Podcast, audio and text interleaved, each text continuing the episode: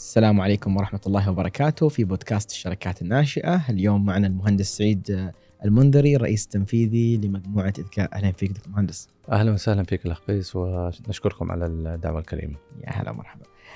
اليوم بنتكلم عن موضوع شوية عام اللي هو عن الشركات الناشئة بشكل عام، وقبل ما نتكلم عن الشركات الناشئة خلينا نتكلم على منظومة ريادة الأعمال بشكل عام. فوش رأيك أسس المنظومة من وجهة نظرك؟ نعم، منظومة أولا ريادة الأعمال هي من العناصر المهمة للاقتصاديات الدول، فكثير من الدول تعتمد على ريادة الأعمال لإنشاء قاعدة كبيرة من مؤسسات متوسطة والصغيرة التي تنطلق من خلالها إلى الأسواق العالمية. عناصر ريادة الأعمال من وجهة نظري هي 3 عناصر رئيسية.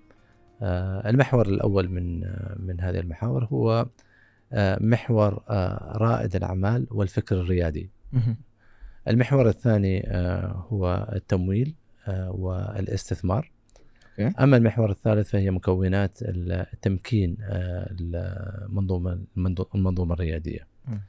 عندما نتحدث عن المحور الأول، فالمحور الأول الفكر الريادي يصنع لك عدد أكبر من رواد الأعمال الذي يعني يفقهوا موضوع الفكر الريادي، اللي يعرفوا موضوع الاستثمار في رأس المال الجريء،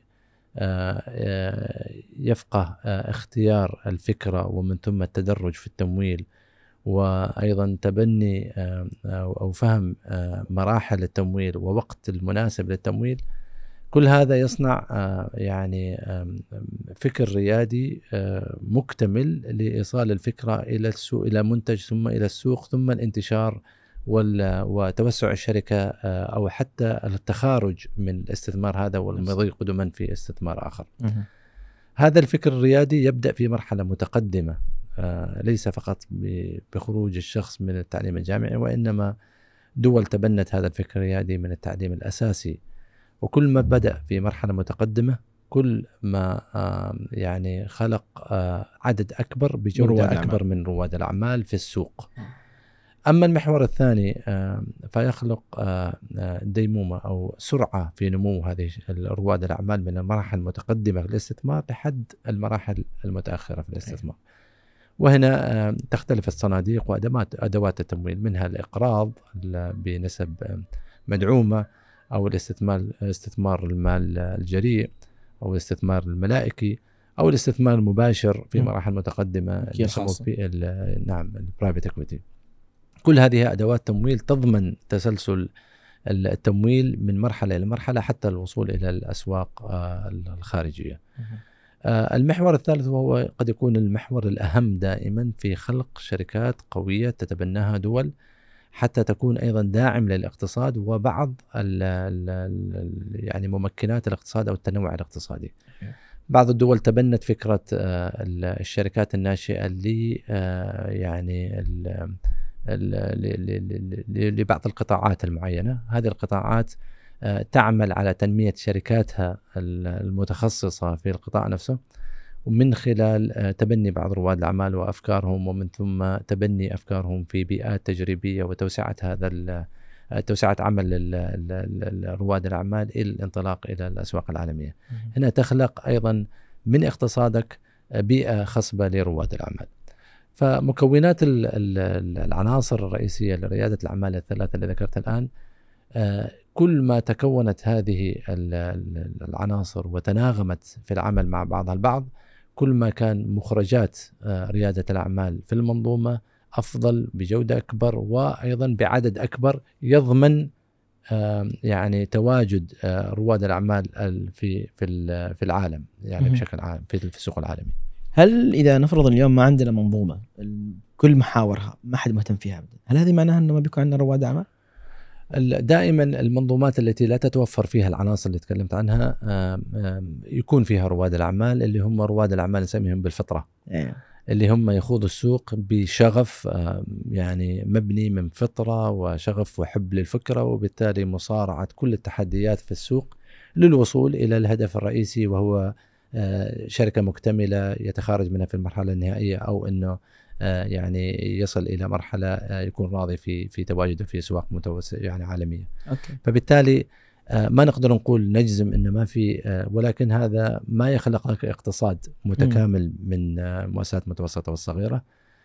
إذا حبيت أنك تكون متواجد وتأخذ حصتك من السوق العالمي، يجب أن تهتم بكل مراحل الاستثمار في هذا القطاع، بكل محاور رئيسية لريادة الأعمال، وبالتالي هو فكر يزرع ومن ثم يمكن في مرحلة التعليم الجامعي، ومن ثم يمول ويدعم للانطلاق وطبعا في كل مرحلة لها تحدياتها. المرحلة الأولى زراعة الفكرة في التعليم الأساسي ينبني عليه يعني ضرورة في تنويع المواد الدراسية، إعداد المناهج المناسبة، ففيها شغل كثير في هذه المرحلة في تغيير فكر الناس، حتى تغيير الفكر.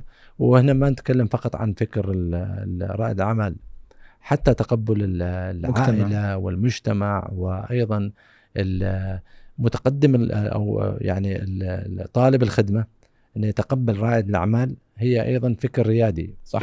لما يكون هذا الفكر موجود تنبني البيئة المناسبة لرائد الأعمال في أنه يتقبل هالوظيفة اللي متقبلة من الجميع.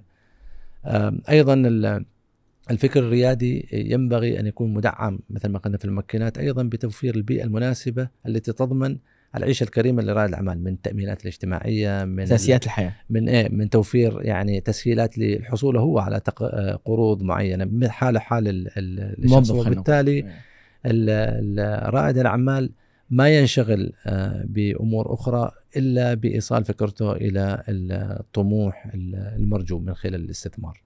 أوكي، إنزين، لما نيجي نتكلم اليوم في عمان، تكلمنا على الفكر الريادي إنه يجب أن يكون هناك في مناهج مدرسية من أجل تأهيلهم في الصغر، حتى ممكن نشوف رواد أعمال في أعمار 14-15 مثل ما نسمع في الأخبار. وأيضا في نفس الوقت خلينا نقول إن مرحلة التمكين واللي هي جدا مهمة. فخلينا نتطرق لنقطة التمكين. وش تقصد فيه في التمكين؟ هل هو التمكين في الجامعة فقط تشجيع؟ ولا هو التمكين حتى بعدين لما أنت تبدأ بالفكرة الريادية اللي أنت تسويها، تمكينك في السوق، وش أنواع التمكين اللي ممكن تساهم في إنه هذه الشركات من فكرة من قيمة خلينا نقول $1,000,000 نعم.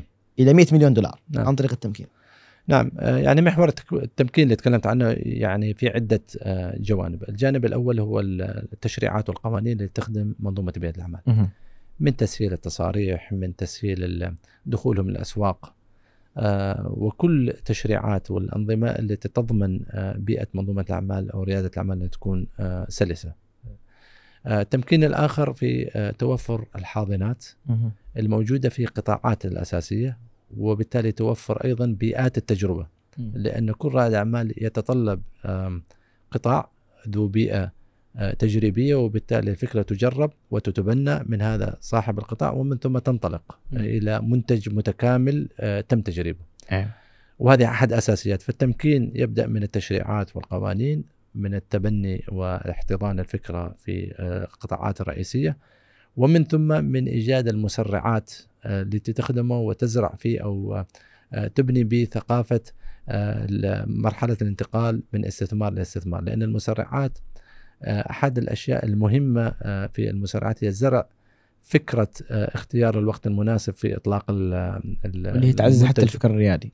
طبعا هي مكملة للفكر الريادي من ناحية المرحلة.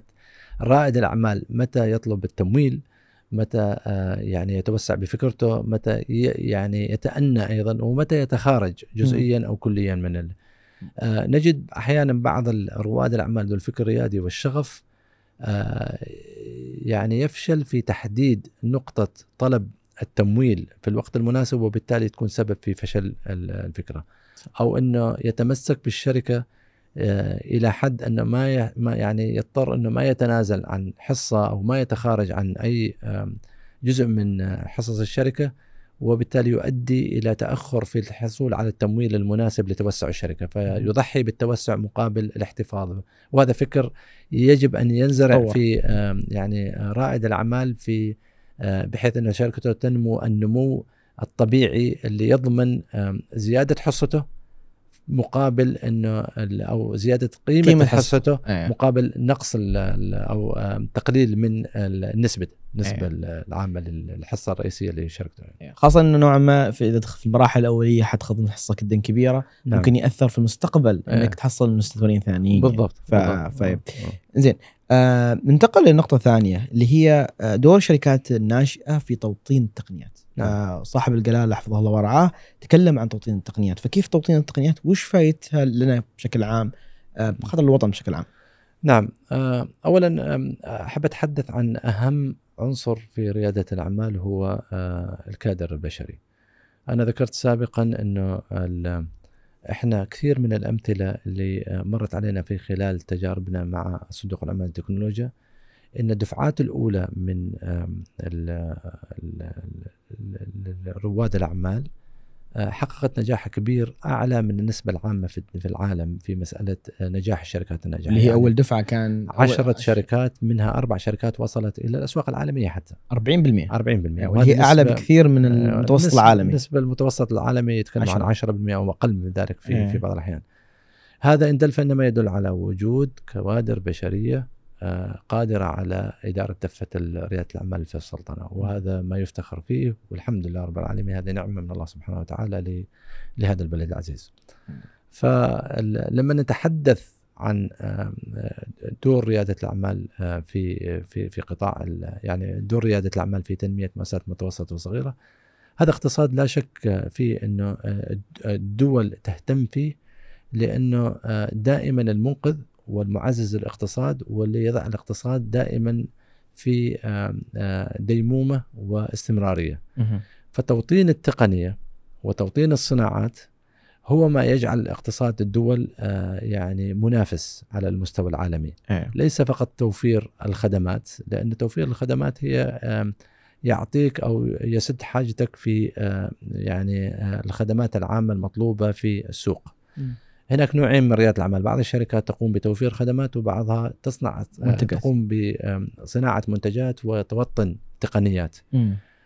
كلاهما مرغوب وكلاهما يعني مطلوب في سوق العمل، ولكن استخدام صاحب الجلالة في خطابه الأخير توطين التقنية استخدام عميق جدا حقيقة، لأنه هذا ما هو مطلوب في قطاع ريادة الأعمال أن نمتلك التقنية. ليش هذا مهم؟ ليش مهم ان نحن نمتلك التقنية؟ امتلاكنا للتقنية دائما يجعل سلاح تقدر تكيف التقنية في استخداماتك يعني في سواء كانت في تغير في اقتصاديات البلد، في الأزمات، في الحروب، في ايضا في تطور التقنيات. انت قادر انك تكون سباق في مسألة اذا انت مستورد لهذه التقنية ويعني وتستخدمها فقط لتوفير الخدمة لا تمتلك يعني تكييف هذه التقنية بالطريقة أو توطينها بطريقة تخدم اقتصادك.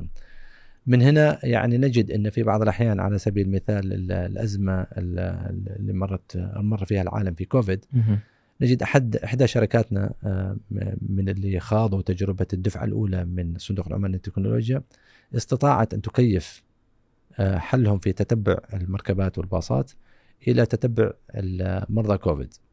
وبالتالي كيفوا لأنهم يمتلكوا التقنية، كيفوا الحلهم التقني لخدمة مشكلة عامة كانت الدول تتسابق في إيجاد الحل لها. في خلال أسبوعين تواجد للسلطنة حل ما كان يحصل لولا تواجد شركة تمتلك التقنية.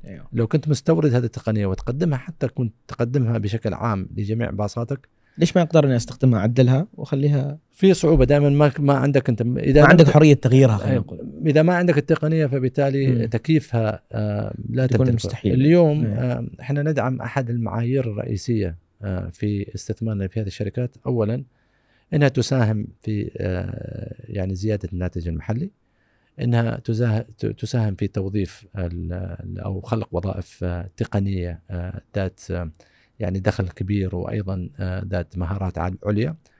الهدف الثالث أيضا والمهم إنها أن تمتلك التقنية، وامتلاكك للتقنية يأهلك للخروج إلى الأسواق الخارجية بمنافسة أكبر حيث انك تكيف تقنيتك بما يتناسب مع الاسواق الخارجيه. وهنا راح تكون الميزه التنافسيه لمنتجك. معظم الشركات اللي نستثمر فيها قادره على دخول كل الاسواق بمنتجات جدا فريده ومتميزه وباسعار جدا ايضا يعني منافسه، لاننا نمتلك التقنيه. توطين التقنيه اساس رئيسي جدا في اقتصاديات الدول.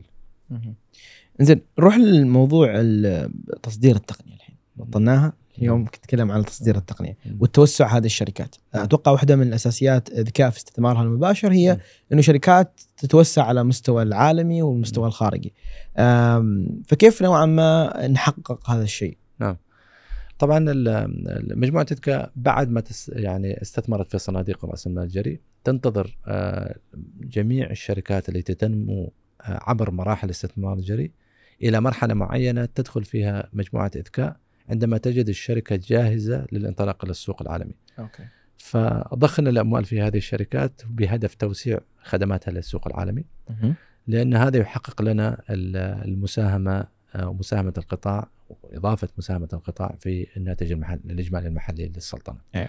فبالتالي دائما عندما نستثمر نجلس مع رائد عمل ونعرف خطة التوسع الخارجي وندعمه بشكل بكل أشكال الدعم، سواء المادي أو حتى الاستراتيجي.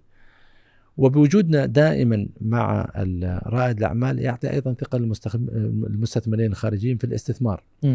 معظم الشركات لله الحمد اللي استثمرنا فيها، ما لا يقل عن 90% من الشركات اللي تم الاستثمار فيها حاليا تتواجد في السوق الخارجي، ولا تتواجد فقط، وإنما تتواجد برغبة من المستثمرين في الاستثمار فيها أيضا. وهذه أيضا مرحلة متقدمة، أنك تجد أنك ما فقط وسعت عمل شركة أسواق أخرى، وإنما وجدت يعني وجدتها في أو وضعتها في قالب جيد ومرغوب للاستثمار واللي نوعا ما هذا المستثمر يرى مستقبل باهر لهذه المؤسسات على مستوى خارجي، ما فقط من الحكومة في السلطنة أو شركات الجهاز، بل أيضا حتى من المستثمرين الخاصين. نعم، خصوصا إذا كان هذا المستثمر يعني يعتبر مستثمر استراتيجي، أيضا يمكن يدخلك إلى أسواق أخرى أو يضيف إلى التقنية اللي يصنعها. نعم بالضبط.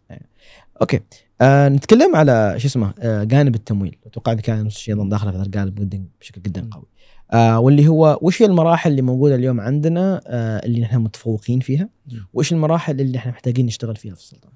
نعم، بالنسبة للتمويل احنا نأخذ جانب الاستثمار بجميع مراحله، من المراحل المتقدمة جدا إلى المراحل المتأخرة. المتقدمة في اللي أقصد فيها المرحلة المبكرة من الفكرة، نقوم بدعم هذه المرحلة باستثمار يعني مبكر، ومن ثم الوصول إلى الصناديق اللي استثمرنا فيها رأس المال الجريء، وهي 4 صناديق حاليا، تأخذ مسارها في تمويل هذه الشركات للوصول إلى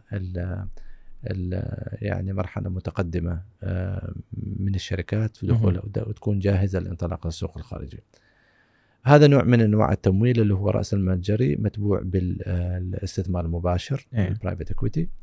لكن في أنواع أخرى من التمويل، منها التمويل الملائكي المبني على رغبة الأفراد في الاستثمار في هذه الشركات، وهذا أيضا يعطي ويفتح سوق كبير من الاستثمار المباشر من الأفراد ويعطي ثقة أيضا للشركات، وأيضا يعطي سوق لوضع الأفراد إلى أموالهم في اقتصاد جدا واعد. هذا للأسف ما وصل إلى مرحلة من النضج اللي يجعل منه يعني قطاع مرغوب في الاستثمار فيه. لكن أعتقد هذا يتبع فكرة تناغم المراحل أو المرتكزات ريادة الأعمال، وكل ما كانت النتائج أفضل كل ما كانت الرغبة موجودة من المستثمرين الملائكيين في وضع أموالهم، لأن في بعض الدول تقدمت بشكل كبير في هذا الاستثمار بناء على نتائجهم أو وصول شركاتهم إلى يعني شركات كبرى مليارية. فبالتالي وصول بعض شركاتنا، ما نتكلم عن مليارية، ولكن إلى أسواق عالمية وتقدمها في شكل سريع ونمو يعني تقييم الشركات، هذا اللي يعطي الثقة والرغبة في المستثمرين الملائكيين في القدوم. طبعا احنا الآن لاحظنا في السنتين الأخيرات يعني رغبة كبيرة من المستثمرين الملائكيين في الدخول، لكن تبقى ثقافة الاستثمار من المستثمر الملائكي في مسألة الحصة اللي يطلبها دائما ما زالت يعني أعلى من المتوقع من قبل رائد الأعمال، فبالتالي عدم التوافق في هذه المرحلة يصنع الفارق في التوقعات. هل هو المستثمر الملائكي اللي داخل ولا هل هو رائد الأعمال الحالي؟ ما تقدر تقول من الصح، لأن هي رائد أعمال بفكر يحمل فكر بأن هذا الفكرة ثمينة وراح تنطلق الأسواق، وثقة المستثمر الملائكي ما زالت مبكرة في الحكم على لكن مع نضج الفكرة وأعتقد مع تقدم الثقة في الشركات المحلية راح يتم يعني مثل ما يقولوا سد هذه الثغرة، وبالتالي تقارب الأفكار راح تكون أو تقارب الآراء في مسألة تثمين الشركات بيكون أكبر يعني. لكن اليوم ما نقدر نقول إنه عدم وجود التمويل أو الاستثمار الملائكي عائق، لأن اليوم ما زال عدد الشركات رواد الأعمال عدد قليل جدا مقارنة بما هو متوفر من مبالغ التمويل مخصص. المجموعة إذكاء تحديدا مخصصة شيء يعني مبالغ تفوق أو تزيد عن 150 مليون دولار يعني للسلطنة للشركة في الخمس سنوات القادمة، وهذا مبلغ كبير لرواد الأعمال، نتمنى أن يتم يعني استغلاله بشكل كامل في السنوات القادمة. وجود كمية الأموال الكبيرة اللي تدخل خلينا نقول في هذا القطاع يمكن إنه شركات أكبر تطلع فرصة نجاح أكبر، وهي دائما في القطاع هذا يعامل كأنه بايبلاين، فدائما كمية كبيرة من الناس تدخل تتصفى المراحل النهائية تعطيك 10 إلى حتى 20 شركة اللي هي تكون عالمية واللي هي تفرق بشكل جدا كبير. هذا هي نيشن بيلدرز يصنعوا أوطان يعني حتى اقتصاديا يعني نتكلم. هذا المؤمل حقيقة نتأمل أن نشوف الفكر ريادة الأعمال في المراحل المتقدمة في المدارس، يعني عدد كبير من طلبة خريجي المدارس بفكر ريادي ثم يتفلتر هذا طبعا في الجامعة ويقل طبعا العدد، ولكن يتعزز مع الشغوفين في تخصصات معينة ومن ثم دخولهم الأسواق أيضا راح يقل من نسبة رواد الأعمال طبيعي. تحديات السوق مختلفة فبالتالي العدد يقل. فإذا بدأت ب10 يمكن تكون محظوظ ب1 هذا لو كنت محظوظ إذا بدأت ب1000 أو في دول مثل يعني دول آسيا المنطلقة بشكل كبير يعني عشرات الآلاف أو خلينا نقول مئات الآلاف من الشركات الناشئة تبدأ في مرحلة جدا متقدمة تصفى منها شركات مليارية، عدد قليل ولكنه مؤثر جدا في الاقتصاد.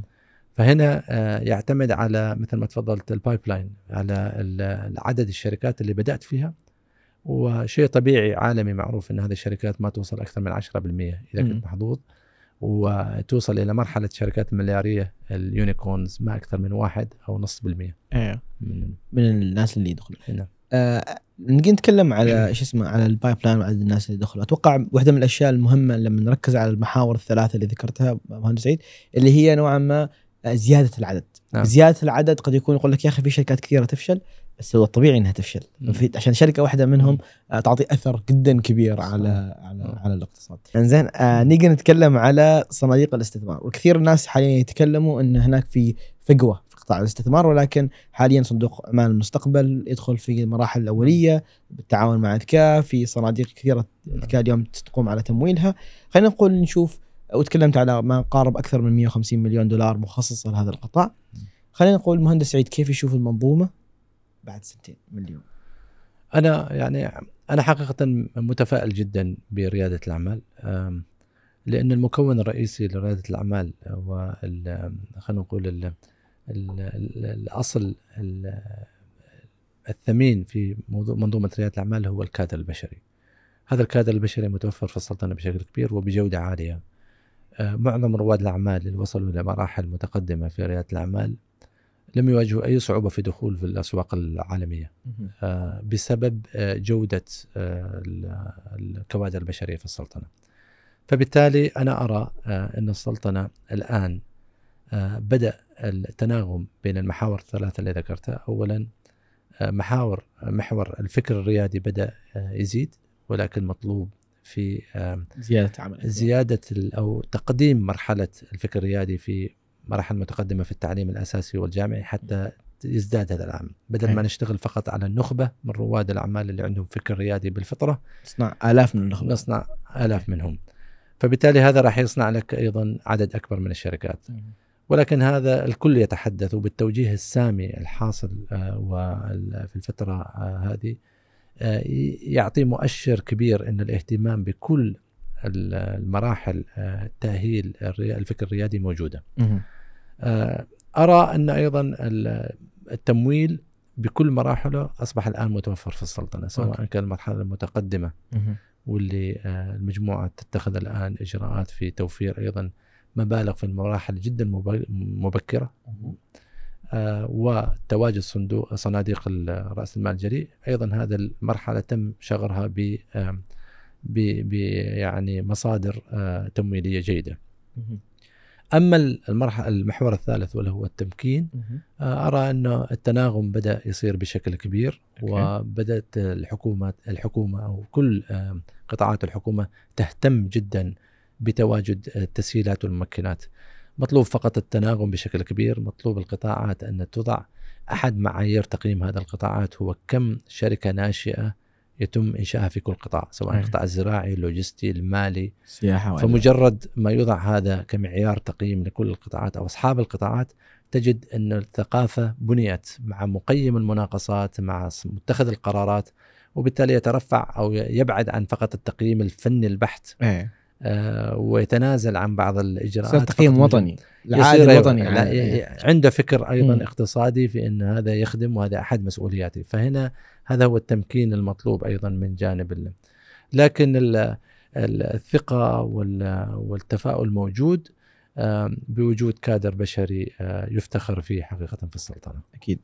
في النهاية أعطيك الكلمة الأخيرة اللي خلينا نقول الشيء الوحيد اللي لو صار تتوقع أن المنظومة تتطور بشكل جدا كبير، أو العامل المفقود اليوم اللي تكلمنا عن المحاور الثلاثة كلها قاعدة تشتغل بالطريقة الصحيحة. وش أكثر محور يحتاج له شغل اليوم وفي أي جانب؟ نعم، حقيقة المحورين اللي يحتاج لهم شغل أكبر الآن هي توسيع قاعدة التعليم الريادي في السلطنة في كل مراحله، هذا الجزء الأكبر. وثانيا المحور الثالث اللي يحتاج تأصيل فكرة الفكر الريادي مع متقبلي الخدمات واللي هي المؤسسات الحكومية، بنوك، تأمينات اجتماعية وما ذلك، حتى مؤسسات حكومية في أن المنتجات هذه يعني القادمة من رواد الأعمال هي لها الأولوية القصوى، بغض النظر إيش راح تكلفك من جهد أو مال أو حتى الجودة في بعض الأحيان، بما لا يتأثر طبعا العمل.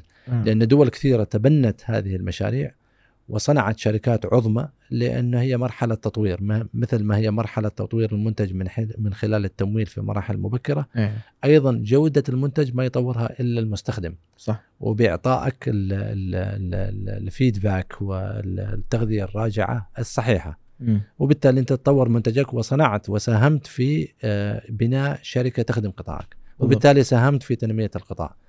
أعتقد تمكين القطاع بفكر ريادي مع متقدمي مستقبلي الخدمات المؤسسات الحكومية مطلب رئيسي. فلما نتكلم عن فكر ريادي هو ليس فكر ريادي فقط لرائد الأعمال، وإنما فكر ريادي أيضا لكل فرد في منظومة ريادة الأعمال، سواء كان التشريعات، القوانين، مستخدمين، طارحين مناقصات، وأيضاً رائد الأعمال نفسه. أنا قاعد أتكلم على موضوع أن المستخدم يصبر على المنتج نفسه. كنت في حوار مع أحد الأصدقاء وكان يتكلم عن منتجين اليوم، هذين الشركات مليونية واحدة قريبة من المليارية. صحيح. وهو كان يتكلم على بداية استخداماتهم وكيف كان صابر عليهم لدرجة أنه هو عنده رقم رئيس تنفيذي، كان في المراحل الأولية لدرجة أنه يتواصل مع الرئيس التنفيذي. فكان يقول اليوم الشركات هذين ضخمة صارت كبيرة، بس لأنه في البداية أحد المستخدمين اللي صبروا عليهم، اللي صبروا على مرحلة تطور وساعدوا بتوفير الرأي، بتوفير التوجيهات، إن أوكي أنا كمستخدم ما عجبني هذا الشيء ممكن تعدله وما إلى ذلك، مكن هذه الشركات. فيمكن نفس الشيء الشركات المحلية، إذا نحن ما قدرنا أن نوجه ونساعد معهم، أقولهم نصبر عليهم، مين بيصبر عليهم؟ فإحنا نساعد ونشتغل معهم عشان أنها تكبر وتصير حتى على مستوى عالمي يكون معيار للنجاح. نعم، وهذا الدليل على ذلك أن في عندنا بعض التجارب في صندوق الأماني للتكنولوجيا، أن القطاعات أو أصحاب القطاعات أو المسؤولين عن قطاعات معينة تبنوا بعض الشركات وكانوا سبب في يعني توسع هذه الشركات حتى في أسواق خارجية.